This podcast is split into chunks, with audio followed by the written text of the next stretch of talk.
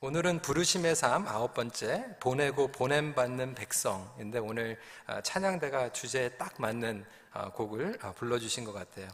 영어로는 People Who Send and Are Sent라고 하는 제목입니다. 우리의 정체성은 보내신 이에 따라 결정됩니다. Our identity is determined by the one who sent us. 그러니까 누가 보냈느냐에 따라서 그 정체성, 신분, 권위, 무게가 달라집니다. 우리 민족 정체성도 있죠. 예전에 1960년도, 70년도, 뭐 80년도도 마찬가지였습니다. 어, 북미에 이민을 오면 어, 사람들이 물어보죠. Are you Chinese? Are you Japanese? 예, 물어보는데 No, I am Korean. 그러면 어, 뭐 한국이 어떤 나라인지 잘 몰랐어요. 요즘은 이제 국가의 위상이 높아지다 보니까 우리 장로님들이나 또 집사님들 이야기 들으면 직장에 가서 또 공장에 가서 일하시는 분들도 아, 코리안 그러면 굉장히 인정해주고 또 좋아한다고 그러더라고요. 어, 뉴욕이나 아주 대도시에 가면 대사관들이 있습니다. 그런데 그 대사관들도 국가의 위상에 따라서 다르게 느껴집니다. 그러니까 선진 국가의 파송을 받은 그 대사들은 권위가 다릅니다. 직장도 마찬가지죠. 여기에서 일하시는 분들, 어, 본사에서 CEO가 보내면 어, 그 사람의 무게가 어, 달라지죠. 저희 교회도 이제 큰 교회다 보니까 이제 정기적으로 이제 감사를 받거든요. 코로나 전에 CRA에서 감사가 나왔는데 어, 굉장히 젊은 친구예요. 어, 굉장히 캐주얼하게 아, 상대할 수 있지만 또 CRA에서 나오니까 그 느낌이 어, 다른 거죠. 예전에 사극을 보면 아주 초라하게 입은 사람이 딱 어패를 꺼내가지고 암행어사요 그러면 사또가 그냥 벌벌 떨잖아요. 그러니까 누가 보냈느냐에 따라서 그 사람을 정체성이 달라집니다. 어, 선교사님들도 마찬가지더라고요. 어느 교회에서 파송을 받았느냐, 어느 선교 단체를 통해서 파송을 받았느냐, 그게 굉장히 중요하더라고요. 마찬가지로 저와 여러분들은 이 땅에 부르심과 함께 보내심을 받았습니다. 그러니까 부르심과 보내심은 결코 분리할 수가 없습니다. 저와 여러분들을 보내시기 위해서 부르신 거예요. 내가 부름을 받았다라고 하는 것은 보내심을 위한 것입니다. 복음의 사명은 하나님의 스토리, 즉 예수 그리스도를 알리는 것이죠. 예수님에 대해서 믿는 사람들은 누군가에게 보내심을 받고 전해야만 합니다. 예전에도 예화로 나눴지만 오병이어의 기적, 예수님께서는 그 오병이어의 기적을 통해서 제자들을 무리들에게 보내십니다. 떡과 물고기를 나눠주기 위해, 즉 생명을 나눠주기 위해 보내게 됩니다. 근데 제자들 가운데서는 제일 앞줄에 있는 사람들에게 보냄을 받는 자도 있고, 그리고 제일 끝에 먼데 있는 무리들에게 보냄을 받는 제자들도 있습니다. 뭐 만 명에서 뭐 만 오천 명 추측을 하고 있지만 첫 번째 줄에 보냄을 받는 제자도 있고 그리고 마지막에 오천 줄 뒤에 보냄을 받는 제자들도 있는 것이죠. 마찬가지로 저와 여러분들이 가까이 있는 곳에 보냄을 받거나 미존도 종족이나 난민들에게 보냄을 받는 경우도 있습니다. 그리고 첫 번째 이 시리즈를 말씀을 하면서 우리가 선교지, 해외 선교, 도시 선교, 지역 선교뿐만이 아니라 저와 여러분들은 가정으로 보냄을 받았고 관계로 보냄을 받았고 교육, 문화, 비즈니스, 학문, 자연, 예술, 경제, 의학, 환경 모든 영역으로 보내심을 받았습니다. 오늘 저희들이 Happy Father's Day라고 얘기하고 있지만 사실 아버님들 기억해야 되는 것은 하나님께서 아버지들을 가정으로 보내신 거예요. 목적을 가지고 사명을 가지고 우리 자녀들을 그리고 우리 가정을 예수 그리스도를 온전히 섬길 수 있는 제사장의 목적을 가지고 보내셨다라고 하는 것이죠. 그래서 선교사님들만 보내심을 받은 게 아니라 우리 모두는 보내심을 받았습니다. 어, 그것을 다시 한번 각인하기 위해서 부름 받아 나선 이 몸. 이 찬양을 불렀는데 대부분의 성도님들은 오늘 뭐 목사 한 수 받는 날인가? 선교사 파송하는 날인가? 어, 이 찬양은 주일날 부르는 찬양이 아닌데 라고 생각을 합니다. 그렇게 우리가 정말로 잘못되고 왜곡된 사명 의식을 가지고 있어요. 부름받아 나선 이 몸이라고 하는 것은 저와 여러분, 예수 그리스도 안에 있는 모든 성도들에게 포함되는 찬송입니다. 그렇다면 우리의 신앙과 보내심이 어떠한 관계가 있는가에 대해서 말씀을 나누고자 합니다. 첫 번째로 하나님은 보내시는 분이십니다. God is sending God. 조금 더 전문으로 얘기하면 God is missionary God이라고 얘기할 수 있죠. 하나님은 성품 자체가 보내시는 분이에요. 하나님은 성부 하나님께서 성자와 성령을 보내셨어요. 이게 하나님의 네이처입니다. 그리고 예수님께서는 성령을 보내셨어요. 그리고 사도들과 제자들을 이 땅에 복음 증거하기 위해서 보내십니다. 성령 하나님께서는 예수님께서 잉태되게 하시고 또 마가다락방에서 성령 세례를 주면서 제자들이 이 땅으로 나갈 수 있도록 보내시는 분이에요. 그래서 삼위일체 하나님이 역동적으로 보내는 하나님이십니다. 성부 하나님께서 보내시고 성자 하나님께서 보내시고 성령 하나님께서 보내시는 것이죠. 그리고 사도적인 교회 우리가 매주 사도신경을 외우는 그리고 선포하는 것은 이 사도라고 하는 의미가 보냄을 받은 자라고 하는 의미입니다. 그래서 이 땅의 모든 교회가 사도적인 교회인데 모든 교회는 보냄을 위해서 존재하고 있는 것입니다. 하나님께서는 예수 그리스도를 보내심으로 구원 사역의 이 고리를 첫 번째 사슬 가운데에서 시작하셨던 것이죠. 교회의 정체성, 우선순위는 보내심에 반응하는 것입니다. 에클레시아라고 얘기하는 것은 called out ones. 그래서 우리를 부르시고 부르셔서 예배 그리고 훈련시키시고 보내시는 거예요. 부르시고 보내시는 것이 하나님의 성품이죠. 로마서 10장 14절부터 15절 그런즉 그들이 믿지 아니하는 일을 어찌 부르리요 듣지도 못한 일을 어찌 믿으리요 전파하는 자가 없이 어찌 들으리요 보내심을 받지 아니하였으면 어찌 전파하리요. 그러니까 로마서 10장 말씀을 보면 우리가 먼저 복음을 듣고 믿고 그리고 부르심을 받고 그리고 보냄을 받는 이 사이클이 연결이 됩니다. 그러니까 선교사님들이 복음을 듣고 믿고 부르심을 받아서 보냄을 받은 거고 지금도 이 선교지에서 그들이 복음을 듣고 믿고 부르심을 받고 또 아프리카에서 그리고 또 유럽에서 북미에서 대한민국에서 보냄을 받고 있습니다. 어, 이번에 너무나도 감동적이었던 것은 그동안에 저희가 2년에 한 번씩 선교사 대회를 하면서 어, 많은 좋은 분들을 보게 되었는데 이번 대회는 특별히 젊은 선교사님들이 굉장히 많이 있더라고요. 어려운 상황 가운데서도 여전히 우리 이민교회뿐만이 아니라 대한민국이 젊은 선교사님들을 그렇게 많이 보내고 있어요. 이것이 바로 하나님의 방식입니다. 하나님께서는 아들을 사랑하시고 아들을 보내시고 아들의 말을 들으시고 그리고 그 관계 가운데에서 예수님께서 저와 여러분들을 구원하시고 예수님께서는 저희들을 보내시고 저희들의 기도를 듣고 계십니다. 요한복음 17장 18절 말씀입니다. 아버지께서 나를 세상에 보내신 것 같이 나도 그들을 세상에 보내었고.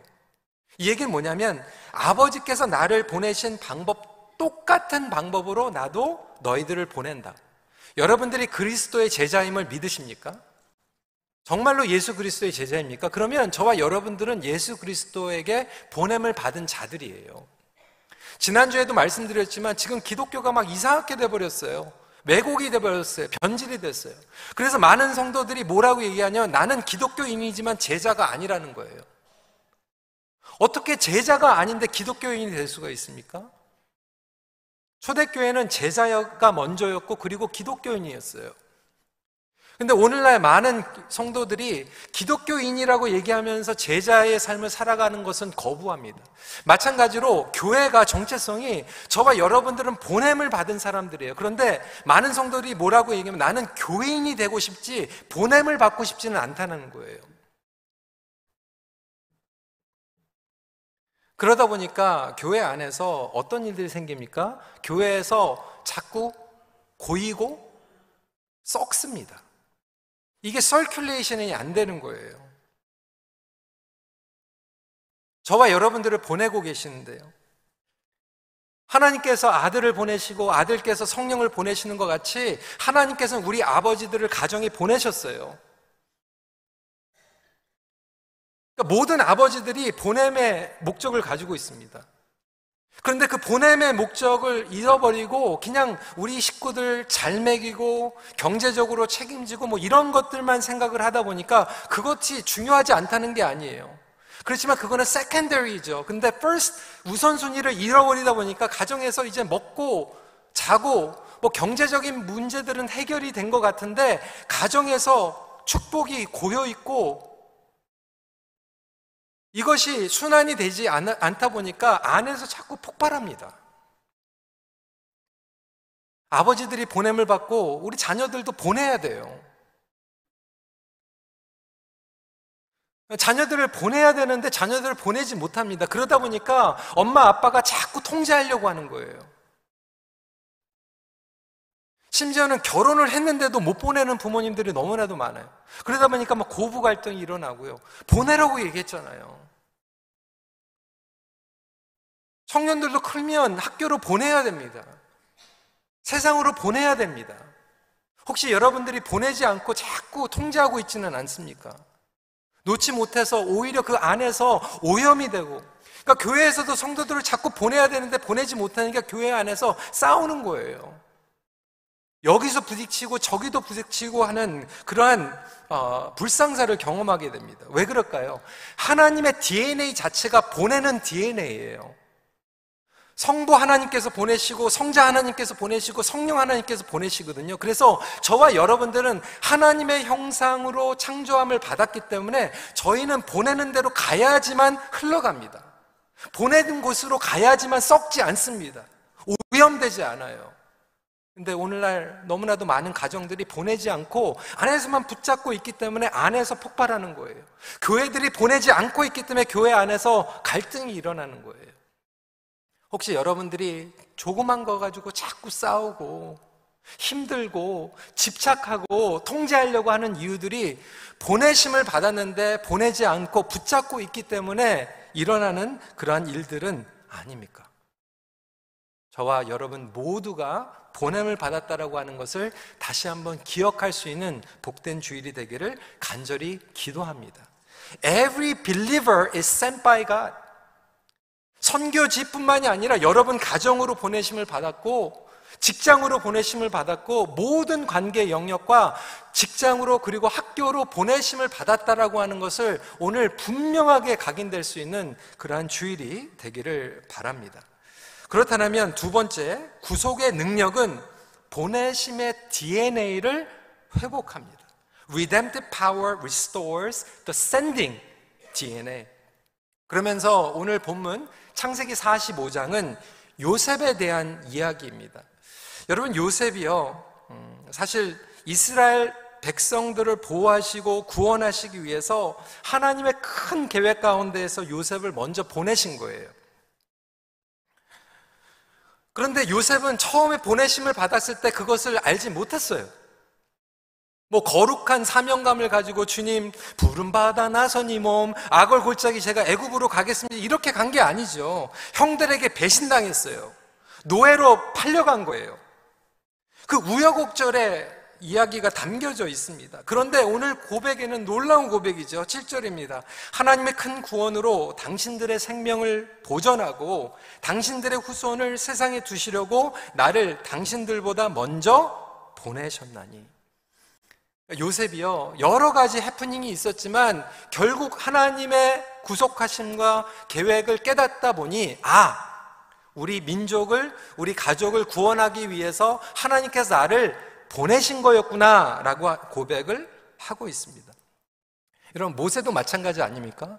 뭐 모세가 거룩한 부르심을 받아가지고 훈련받기 위해서 강야로 갔습니까? 아니에요. 사람 죽이고 도망간 거예요. 그런데 그 버닝 부시 앞에서 하나님께서 모세를 부르시죠. 모세야 내가 너희 민족, 나의 백성들을 출애굽시키겠다라고 하는 부르심을 받게 됩니다. 뭐 처음부터 요셉이 모세가 불타는 사명을 가지고 거룩한 부담감을 가지고 보내심을 받은 게 아니라는 거예요. 초대교회도 마찬가지예요.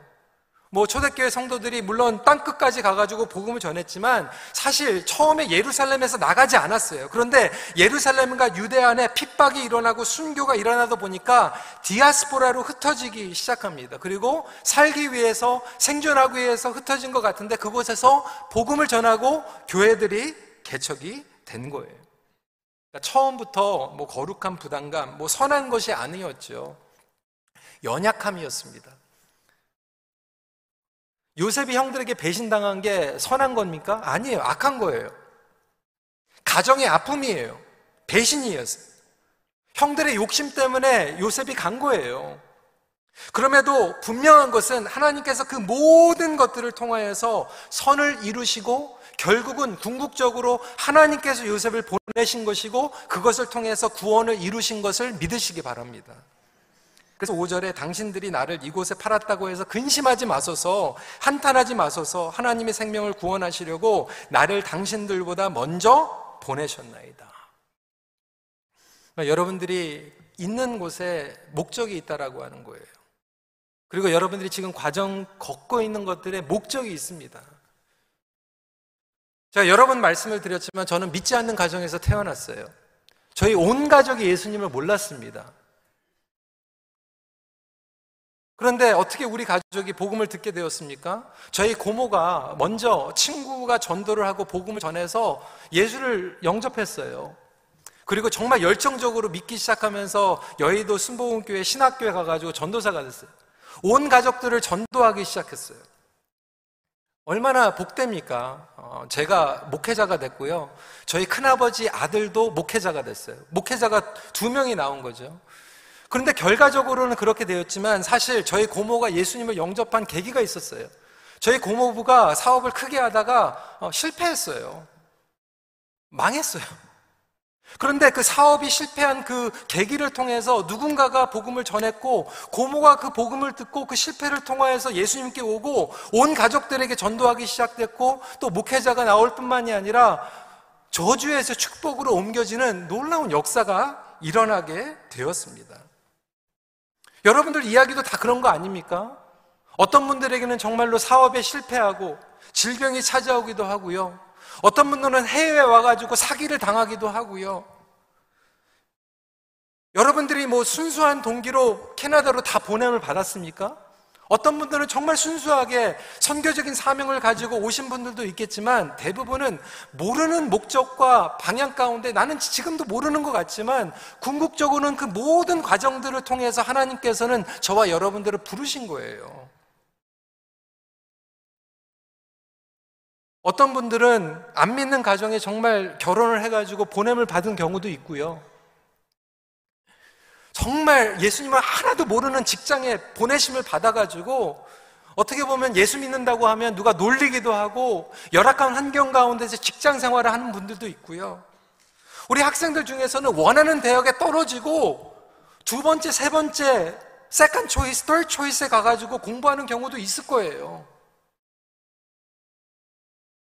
기가 막히고 낙심이 될 수도 있겠죠. 요셉이 뭐 자기가 원하는 대로 가가지고 복음을 전한 겁니까? 아니에요. 배신을 받았어요. 팔려갔어요. 종으로, 노예로. 원치 않는 곳에 보내심을 받는 경우들도 있습니다. 내가 원하는 곳에 막힐 때가 있어요. 내가 원하는 프로그램이 막힐 수도 있고요. 내가 원하는 비즈니스가 막힐 때도 있어요. 가려고 했던 곳에 가지 못하고요. 원치 않았던 곳에 보내심을 받기도 하지만 그리고 지금 이 과정에서는 우리는 그 모든 것들을 알지 못하지만 결국은 하나님께서 하나님의 스토리를 쓰기 위해서 그리고 우리를 보내신 반드시 숨은 뜻이 있음을 믿으시길 주님의 이름으로 축원합니다. 그래서 하나님의 보내심과 이 요셉의 고난, 실패 문제는 연결고리가 있다라고 하는 거예요.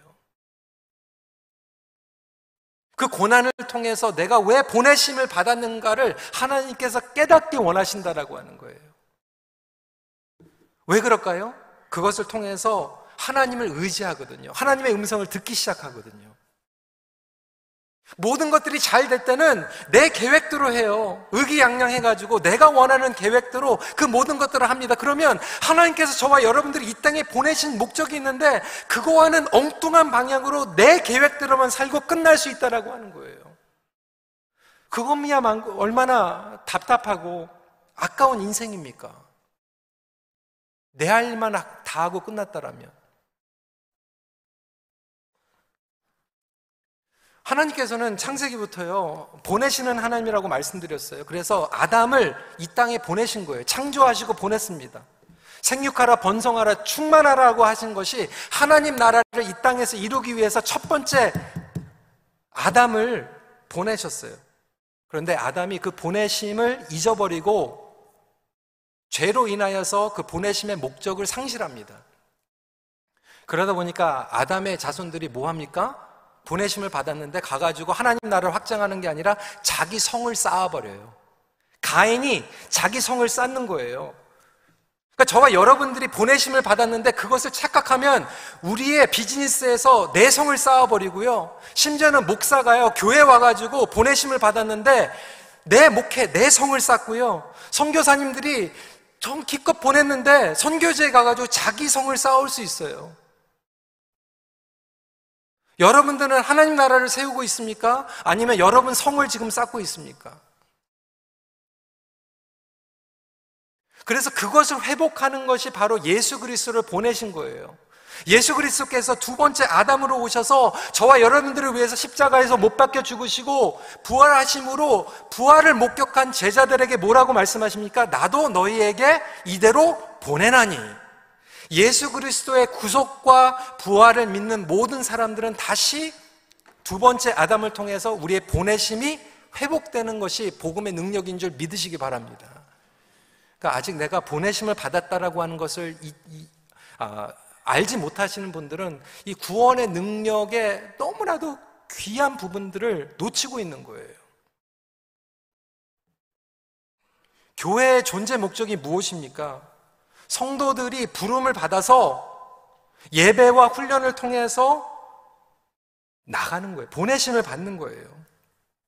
예전에 1960년대, 70년대 교회를 이룰 때는 많은 분들이요, 다는 아니지만 많은 분들이 교회를 어떻게 생각했냐면 이민교회 그러면 아, 주일날 와가지고 한국말하고 한인 만나고 그래서 우리 자녀들이 어? 2세들 만나가지고 교제하고 뭐 결혼하고 뭐 이러한 생각을 했을 수도 있어요. 한국어 학교하고 물론 그것들이 다 잘못된 게 아니에요. 그것도 부수적으로 오는 축복입니다. 혜택입니다.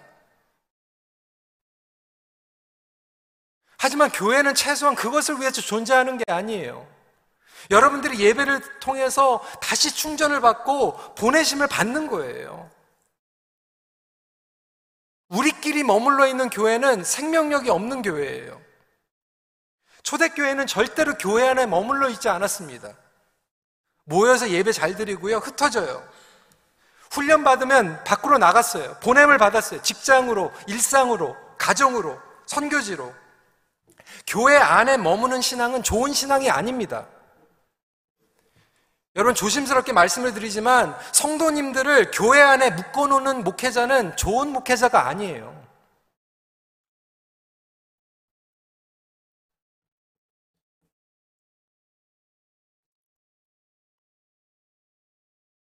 여러분들 주중에 교회 안 계셔도 돼요.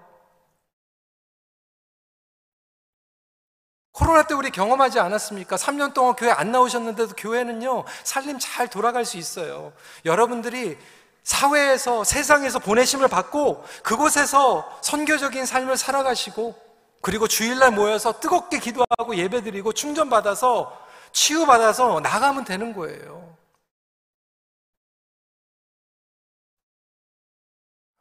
어, 집사님 저에게 물어보시더라고요. 아, 목사님, 아유, 요즘 되게 바쁘신 것 같은데, 그래도 혹시 뭐 사모님하고는 어떻게 뭐 따로 시간을 보내셔요? 이렇게 물어보시더라고요. 그렇게 물어보면 참 고마워요. 같이 얘기할 수 있잖아요. 그럼요. 어, 아무리 바빠도 저희는 어, 일주일에 한 번씩은 그래도 좀 date night를 하려고 좀 노력을 하는 편이에요. 뭐 밖에 나가고 그러지는 못해도 뭐 티타임, 어, 식사하고 이제 date night. 얘기하고. 근데 그 집사님이 또 더 깊게 들어가더라고요. 그럼 목사님, 사모님 무슨 얘기예요? 어, 제가 그 얘기했어요. 어, 뭐 굉장히 많이 얘기해요. 근데 교회 얘기는 많이 안 해요. 이렇게 얘기했어요. 그리고 자녀들 얘기도 하긴 하는데 또 그렇게 많이 얘기 안 해요. 뭐 되게 놀라더라고요. 어, 목사님이 그냥 안 지나 서나 교회 얘기할 줄 알았대요. 애들 얘기할 줄 알았대요. 여러분 부모님들 부부끼리 이렇게 만나가지고 얘기 얘기들 물론 하겠지만 자녀 얘기 하겠지만 너무 자녀 얘기만 하지 마세요. 자녀들 다 커가지고 이제 시집 가고 장가 가면 여러분들 무슨 얘기 할 거예요? 손주 얘기 할 거예요? 그러다 보니까 많은 부부들이요 자녀가 없으면 이제 얘기할 거리가 없어요. 아니 뭐 이렇게 교회 얘기 많이 하세요? 왜 목사보다 이렇게 교회 얘기를 많이 하세요? 여러분 그냥 예수님 얘기하세요. 신앙 얘기하세요.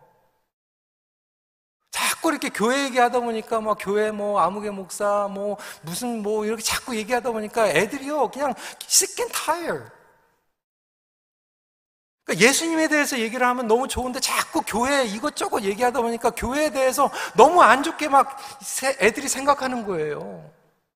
아니, 예수님에 대해서 얘기하면 되잖아요. 아니면 여러분들에 대해서 얘기하면 되잖아요. 여러분들이 기도하고 있는 게 무엇인지, 여러분들이 지금 생각하고 고민하고 있는 게 뭔지, 갈등하고 있는 건, 그런 얘기해도 얼마나 얘기할 게 많습니까?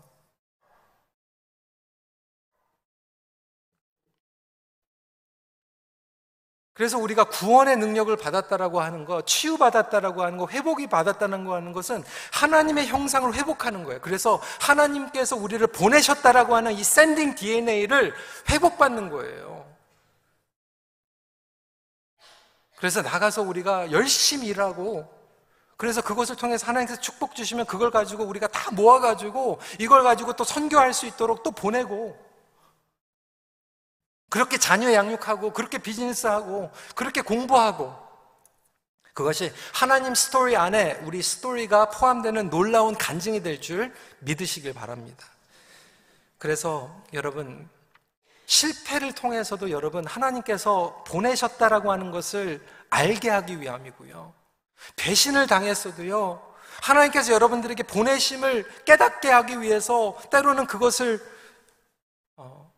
여러분들에게 허락하시기도 한다라고 하는 거예요. 그런 모든 것들을 통해서 요셉이 깨달았던 것 같이 저와 여러분들이 아, 나를 보내신 캐나다로 보내셨구나. 이 가족으로 보내셨구나. 큰빛교회로 보내셨구나. 이 직장으로 보내셨구나라고 하는 것을 다시 한번 깨닫는 저와 여러분들이 되시길 주님의 이름으로 축원합니다. 마지막 포인트입니다.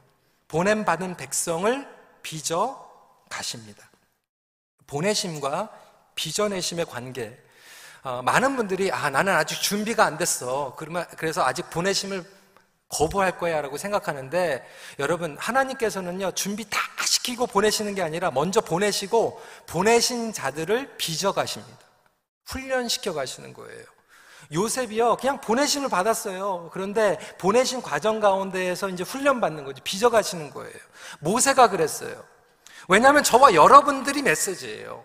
저와 메시지가 따로 노는 게 아니라 저와 여러분들이 메시지죠. 메시지를 전할 때 이 출처가 분명해야 됩니다. 요즘 보이스피싱 얼마나 많아요? 사기, 가짜뉴스 얼마나 많습니까? 이 검증이 필요하죠. 예전에 오늘 장로님께서 막 유튜브 영상을 가져와 가지고 막 이상한 영상인데 막 그걸 통해서 와 정말 존경받는 목사님이 막, 아, 뭐 666이라고 근데 깜짝 놀랐어요. 어, 어떻게 이런 일이. 근데 딱 보니까 출처가 없는 유튜브예요. 여러분 자꾸 그런 거 보지 마세요. 출처가 없는 거. 요즘 아무나 다 만들어요. 유튜브 영상은. 저도 만들어요. 심지어는요, 방송국에서 나오는 것도 요즘은 굉장히 다, 뭐, 편파적으로 방송하는 뉴스도 굉장히 많잖아요. 그거 어떻게 검증하실 거예요? 그래서 우리가 보내심을 받는 경우에도 하나님께서 그냥 보내시고 대책 없이 그냥 놔두시는 게 아니라 우리를 보내시고 우리를 빚어가시죠. 이게 어카우너빌리티입니다. 그러니까 무조건 다 나간다고 또 좋은 건 아니에요. 무리를 일으키는 경우도 있죠. 여러분 지금 러시아하고 우크라이나하고 전쟁하고 있지 않습니까? 네, 조금 조심스러운 얘기지만 어, 우리 대한민국 같은 경우 캐나다, 미국도 우크라이나를 지원하고 있어요. 그런데 대한민국이 우크라이나를 지원하고 있지만 군대를 파병하지는 않았어요.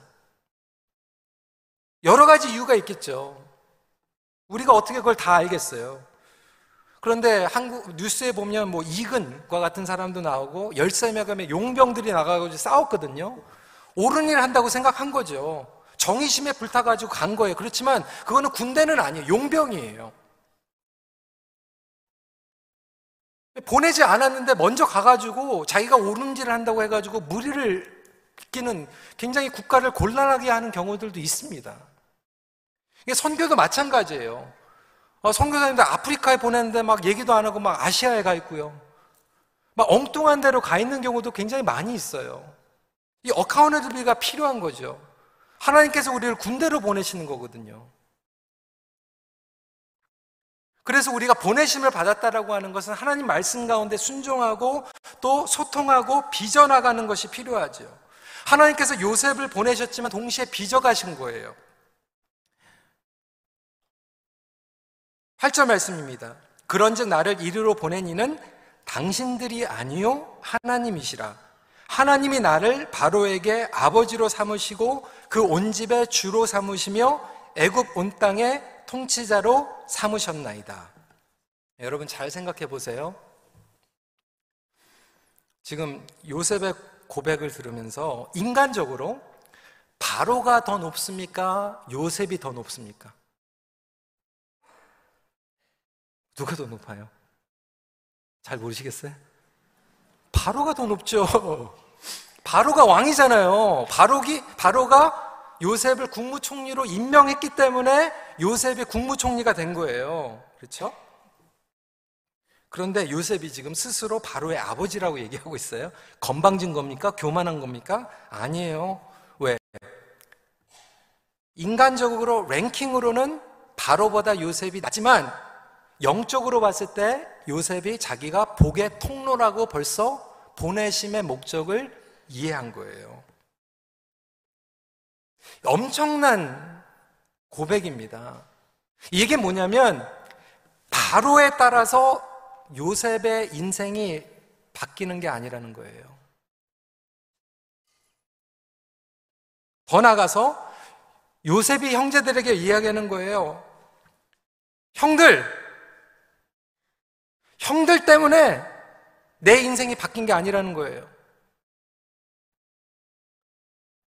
요셉의 주인은 누구입니까? 하나님이에요. 형들이 아니에요. 내 인생이 형들 때문에 망했어.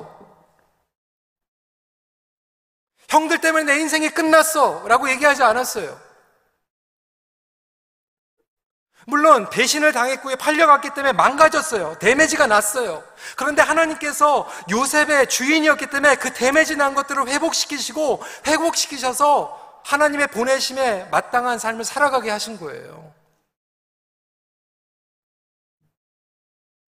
그렇다면 최소한 저와 여러분들이 그런 고백을 해야 되지 않습니까? 여러분 인생이 왜 누구 때문에 망 합니까? 여러분 형제들 때문에 인생이 망합니까? 아무개 때문에 여러분들의 인생이 망해요? 여러분들의 인생이 그 사람 때문에 망한 거면 여러분들의 인생의 주인은 그 사람이었던 거예요. 바로 때문에 망하고 바로 때문에 성공하면 여러분들의 인생의 주인은 바로인 거예요. 여러분 남편 때문에 아내 때문에 여러분이 망했으면 여러분 주인은 아내였고 남편이었던 거고 여러분의 실수 때문에 여러분들이 망하면 여러분들의 주인은 여러분이었던 거예요. 물론 데메지가 나고 덴트가 나고 스크래치는 날 수 있지만 하나님께서 우리 인생의 주인이라면 하나님께서 회복시켜 주시고 그 보내심의 역할과 사명을 감당할 수 있도록 능력 주실 것을 믿으시기 바랍니다. 이게 요셉의 고백이었던 거예요. 누가 여러분들을 이상에 이때 이 세상에 보냈습니까? 이 땅에 보냈습니까? 하나님께서 보내신 거예요. 그래서 하나님께서는 요셉을 보내시고 빚어나가신 거죠. 처음에 요셉은 어떤 사람이었어요? 꿈꾸는 자였어요. 네, 꿈꾸는 자였는데 이제 노예로 팔려가죠. 섬기는 자가 됩니다. 잘했어요. 성실했어요. 하나님을 경외했어요. 하지만 억울하게 감옥에 갇히죠. 갇힌 자가 되어버립니다. 그런데 그 과정들을 통해서 나중에는 보내심의 사명을 감당하는 자가 된 줄 믿으시기 바랍니다.